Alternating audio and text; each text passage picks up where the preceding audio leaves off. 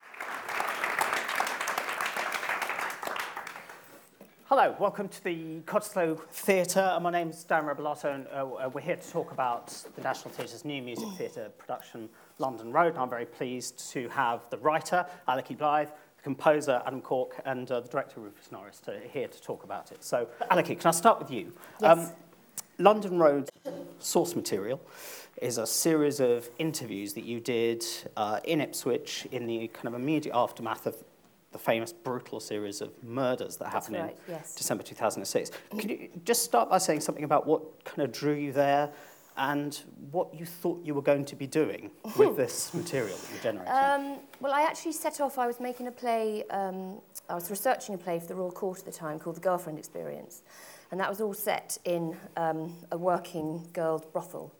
Um, and at the time of the murders, the girls who were working there were saying, oh, it's gone a bit quiet, because, of course, every punter was a potential suspect. Um, and so um, business was quiet. And uh, even though what was happening in Ipswich was a different,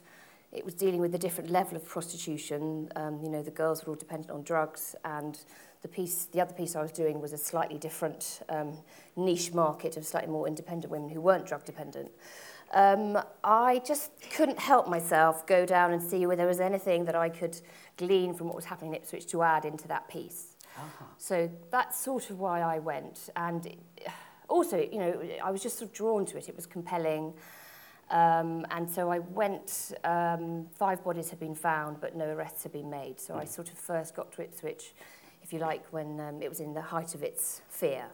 And when I got there, I sort of realised, no, this is nothing to do with the other play, but I'm getting some really interesting material because people are in a you know extraordinary situation, right. um, queuing up for rape alarms, mm-hmm. all that sort of thing. And so I just collected it and sort of got it in the can, if you like. Right.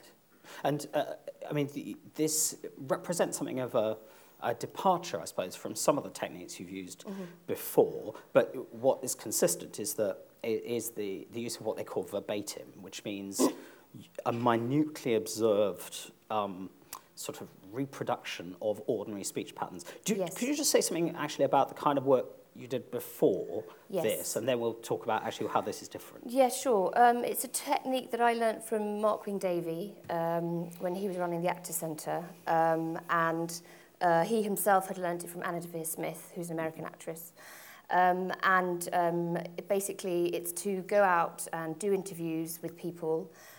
um, just audio, um, which uh, are then edited.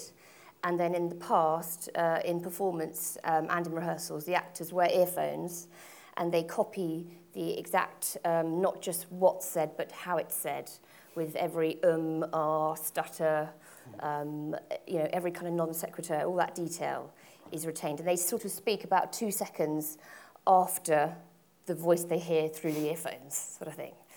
Um, and for this piece, though, it's been a it's been a departure. The first time I've actually worked with the actors I've actually learnt it from right. from the tapes. Okay, well that's good. That takes us on to the, the next process, right? because uh, I suppose it, it was about six months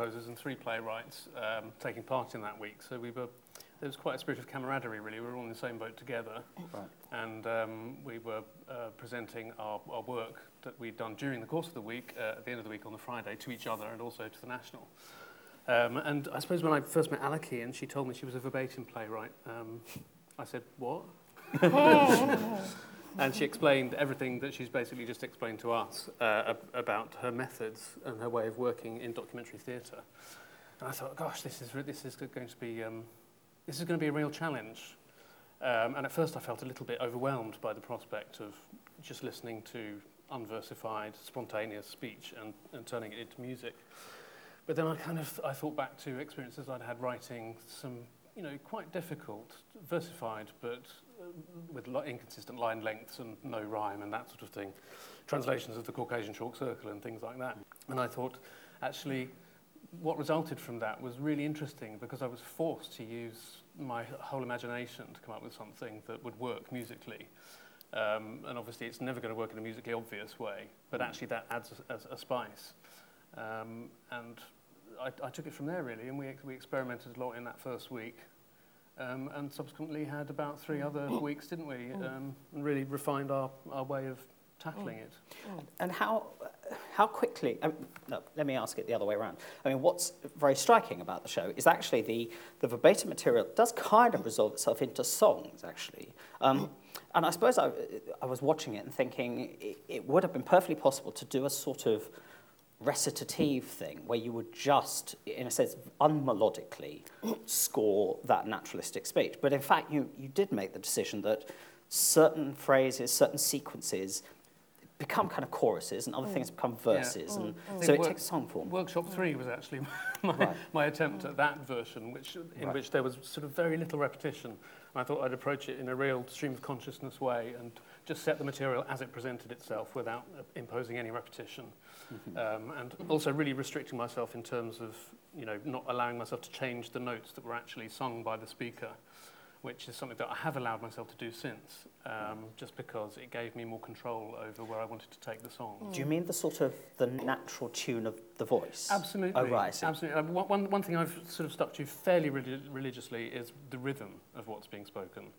Mm-hmm. So if I were to take the line, the rhythm of what's being spoken, I wouldn't alter that. I would just notate that and you couldn't stray from that. But what I would retain is the, the up and the down.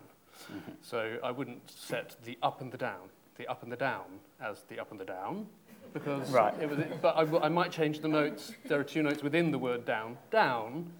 I might change those notes to fit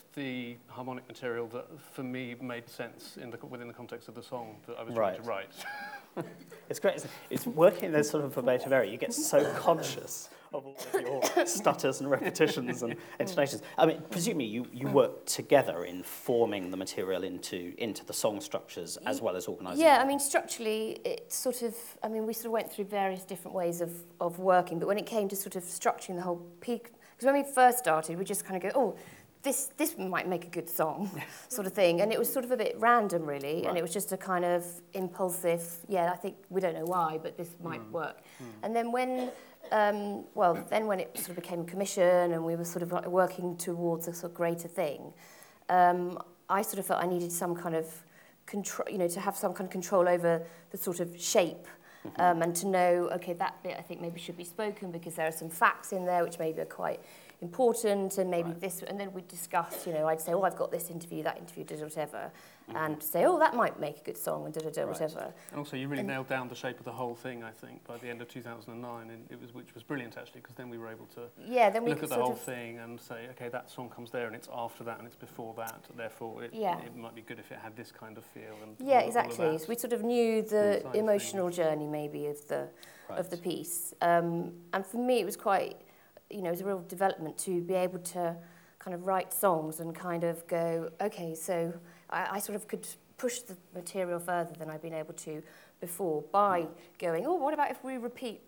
it could be him? Because to me that was a phrase I heard a lot, maybe not just from the girls in the coffee shop, but yeah.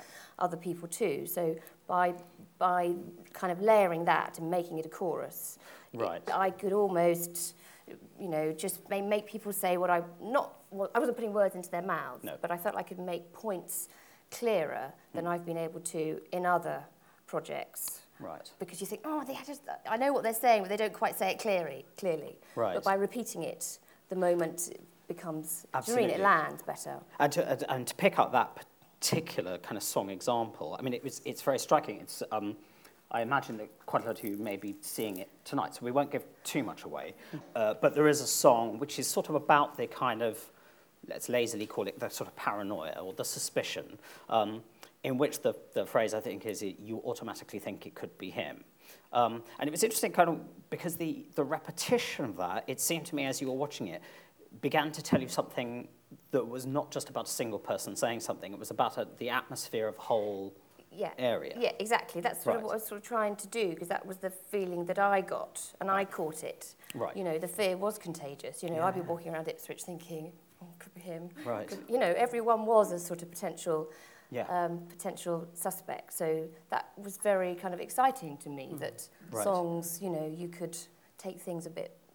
further and make the point clearer. And, and also, I suppose, it, it, it, I feel in the production, and this happens quite, quite a lot with some of those songs, is actually the, the effect of the repetition starts making uh, it also seem kind of metaphorical is maybe too strong, but there's sort of sense that actually there's something larger about the way that an event like the things that happen in Ipswich can kind of reveal the fault lines in any mm. community mm. or between men and women or, or something like that. Absolutely. Was, mm. was that something you just mm. discovered mm. mm. from the effect of putting music to words that mm. somehow it had that? Well, it's certainly something that was always there as something we knew we could achieve with this material. Mm. Um, uh, to treat it in that way. And it's not just the repetition either, I think, that does that. It's whether you treat phrases uh, as in solo lines or as duets or as trios yeah. or as choruses. And obviously, with the full chorus, mm-hmm. repetition of something, it has a lot more weight than it does with just one individual saying it, even if mm. they repeat it.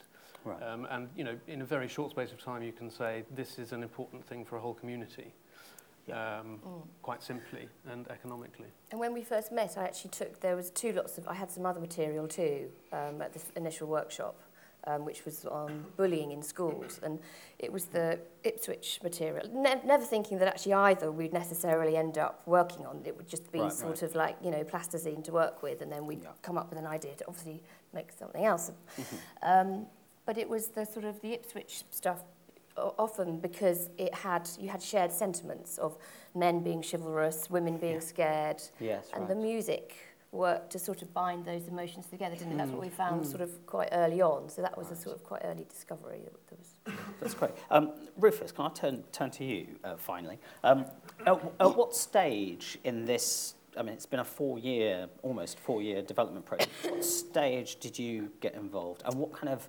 interested you in this material? Um, I, I'm very late is the simple answer. They'd, they'd pretty much worked it out. And uh, there was one more shotgun wedding, which was ours. And, uh, and, and yeah, so just in the, in the hugely fortunate position of, of them having got that far without having an available director attached, um, which is a very rare thing. Um, and yeah, so I guess it was, it was probably nine months ago and you know, we, we talked into stuff. It was pretty well all there. I, mm -hmm. I just gave a couple of opinions here and there, and um,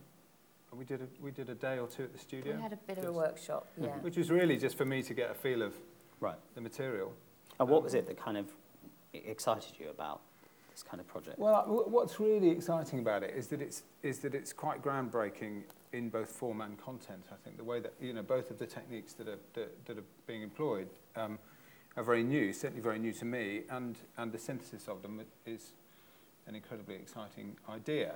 Mm. It's also a terrible idea. It depends entirely on how it's done. And it was very, you know, I was intrigued, and, um, and I obviously knew of Adam's work as a sound designer more than a composer and hmm. Aleki's work, but, but um, yeah, it didn't take me very long right. in terms of list, you know, re read.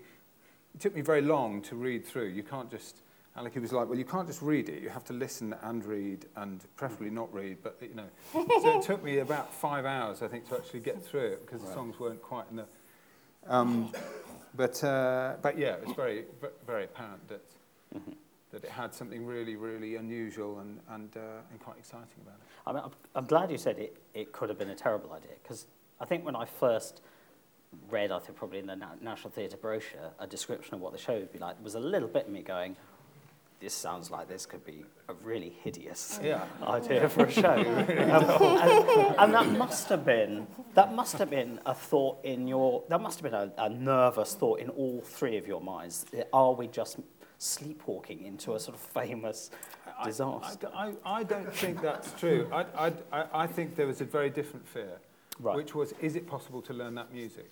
Oh, right, okay. Oh. Frankly, I think, I think honestly, that's what, I th and that, they, they all are, they all tell you, um, that that was, right. I think that was really what everybody didn't know. Is it, oh, is it oh, oh. actually possible oh, to be right. as quite as clever as Adam Cork. And in fact, the you know, there, there, are these amazing CDs which will eventually be, I'm sure, mass marketed. No, no. Where, where Buried in a time where Adam capsule. sings every single line that's sung on the stage perfectly. Very, very. Uh, With the benefit of 20 takes on each, on yeah. one. Yeah, still quite, um, I think, quite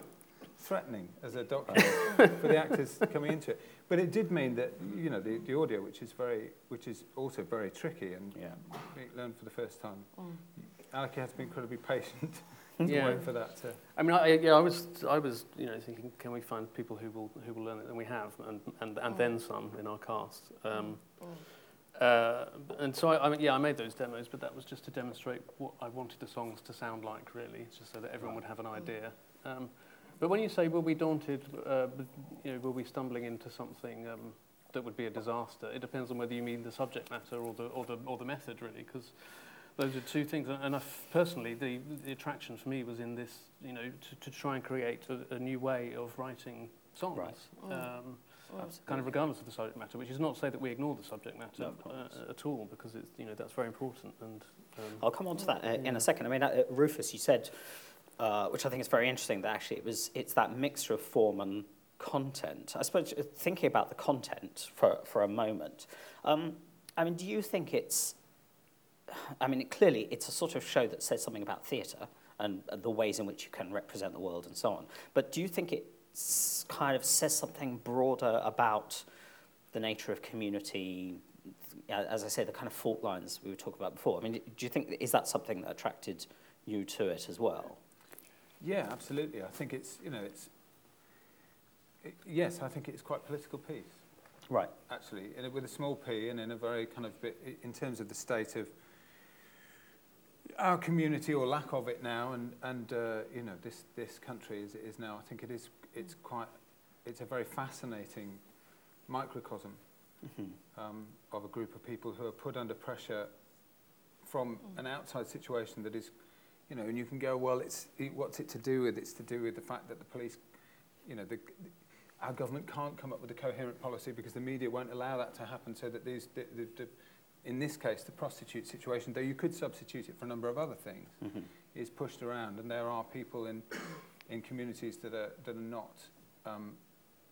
well represented for whatever reason mm. who end up having mm. to deal with it. And, yeah. and that's, I think that's probably...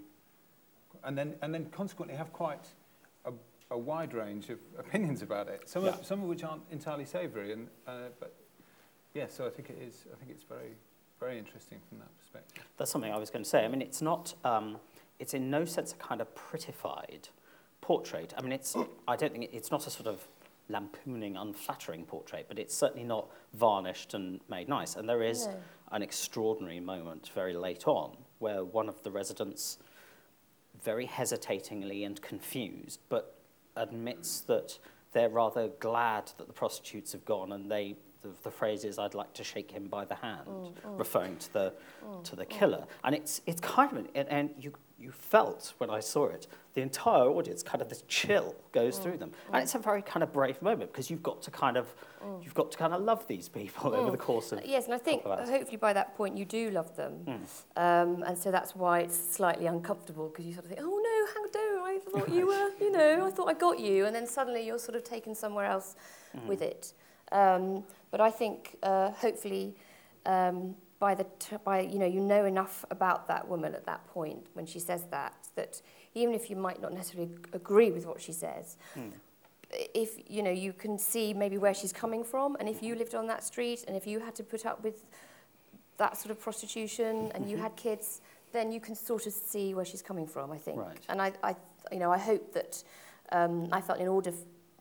you know, for for that um, for us to be able to kind of put those in, I needed to set that up properly mm -hmm. so that it so she wasn't just like a bigot.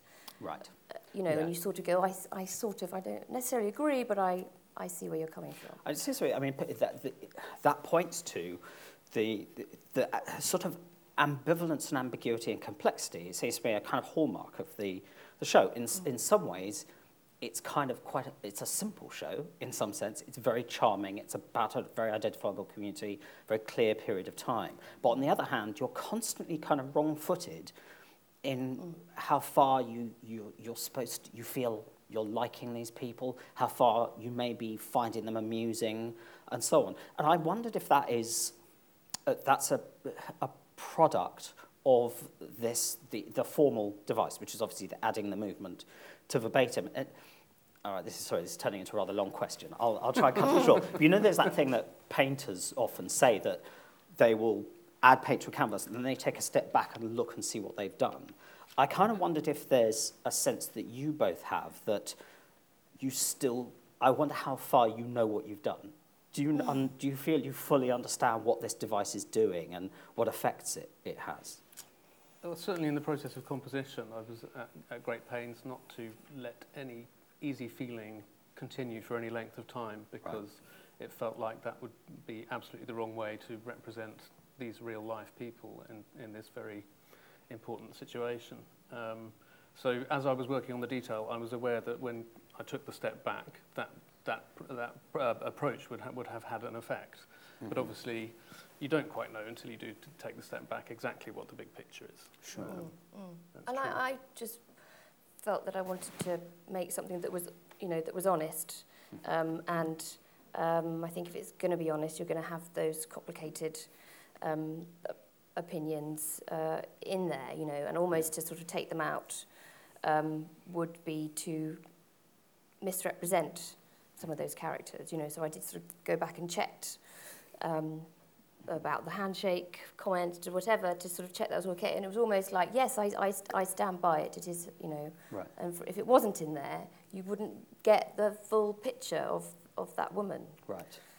I mean, I mean, this obviously this takes us into the kind of uh, the the, the ethical nature of doing a show like this because um, you know I think mainly before the show properly opened, there were some people who thought it sounded like a terrible, uh, you know, an mm. ethically mm. unpleasant idea to make a piece of entertainment out of a series of brutal killings. And, you know, it, to be fair, it is very entertaining. It's an often very funny show and so on. So I wonder if I can ask each of you just a question about the things I know you will have thought about, just about the kind of ethical responsibilities you feel you have. I mean, starting with you, uh, mm. Aleki, the, mm. what responsibilities do, did you feel you had to the people you'd interviewed? And, and how has that kind of guided you through the process? I, I feel a huge responsibility to the people I interview always. Um, and this one, even, uh, it's sort of by working with the music, um, I sort of was even more sort of aware of, oh, I'm really taking it on to another level now. Mm-hmm. Um, and I think if I hadn't been, um, had so much trust in, uh, in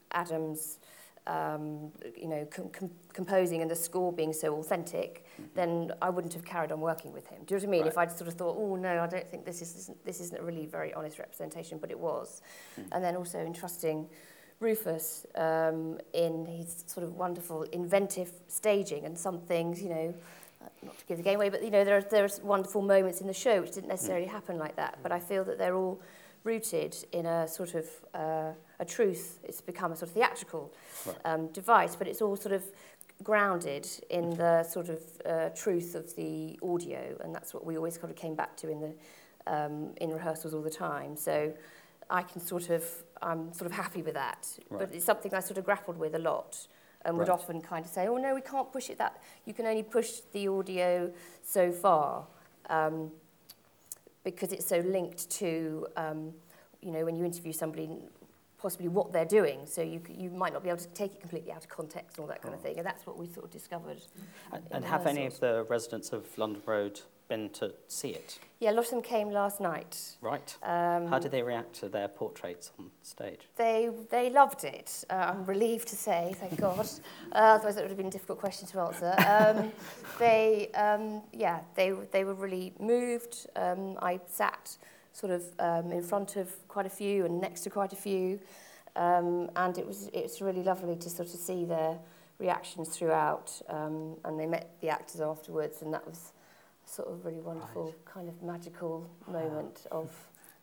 you know actors and real life people coming together and right. um, yeah they they're very happy with it so you know press night for me is always scary but that's pretty scary think, too yeah, you know? and I think that was a real life actor maybe laughing yeah.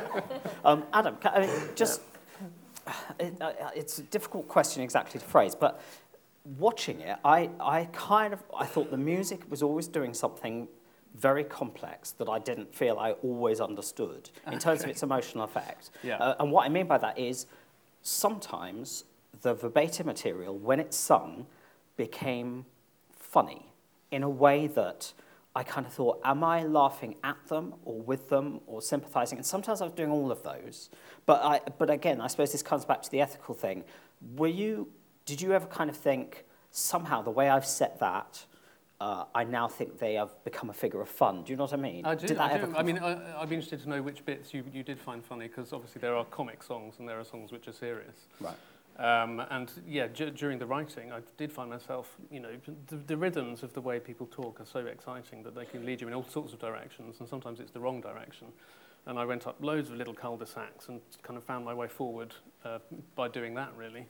Mm -hmm. um, Um, and, and I suppose the other thing is to say about that is that mu you know music is a very emotive um, art form, and it's very easy to press buttons emotionally with music. Um, and it seems to me that the complexity of what we were trying to do here involved reading the emotions of a moment and the succession of, of, of moments within successive uh, of emotions within successive moments, and having a sort of kaleidoscopic um, reeling past of different emotional states, such as such as you get in you know real life being.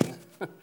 uh, so perhaps that's the perhaps that's the complexity you're responding to. But also, I think in terms of finding the repetition funny, which it sounds like you did, mm-hmm. I think it's important to distinguish between laughter, which is mockery. Yeah. Because uh, I hope that that wasn't the laughter that yeah. you were experiencing. But uh, there's also another form of laughter, which is a laughter of recognition. Yeah and hopefully what I wanted to do was to kind of expose the, the guttural rhythms and the, and, the, and the emotions that were contained within what was being expressed and right. isolate them and you know, almost objectify them, but hopefully in a compassionate way. Yeah. And the results, I do think, make you laugh sometimes because you go, yeah, well, yes, it is funny the way that is, that is said, that turn of phrase. Um, it's, as you said, so there is a laughter recognition yeah. that because we, I'm doing, I'm doing that self-conscious thing again, because we always interrupt ourselves and drift yeah. off it grammatically and those sorts of things. Yeah, and, al and also I think in, in, um, in English song, there, you know, there, there, there tends to be a sort of self-effacing quaintness sometimes. I right. wanted to get away from that and expose some of the, the power within the, the rhythms of in, you know, English people. Right.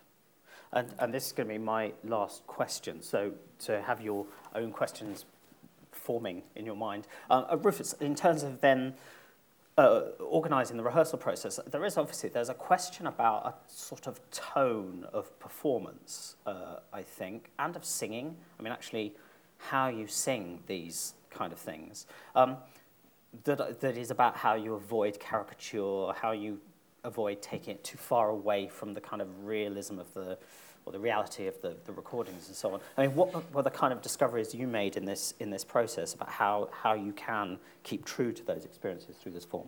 Well, I mean, it, it certainly helps in, the, in both in both fields of the, the what we called in rehearsal the audio rather than the script. I mean, that says it all. We never call it the script. We always call it the audio.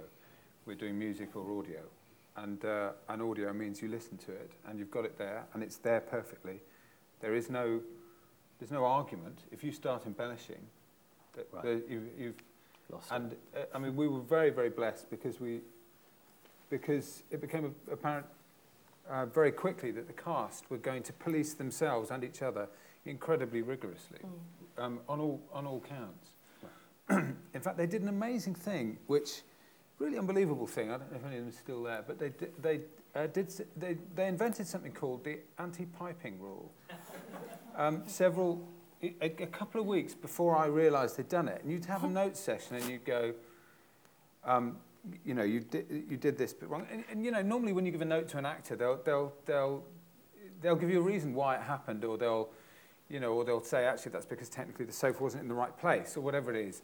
All of which could, if you're strict, be, uh, be classified as piping up. And, and they all decided that if they did their usual actors thing of piping or talking or, you know, right. uh, avoiding doing the, the excruciatingly painful thing of making an idiot of yourself in front of your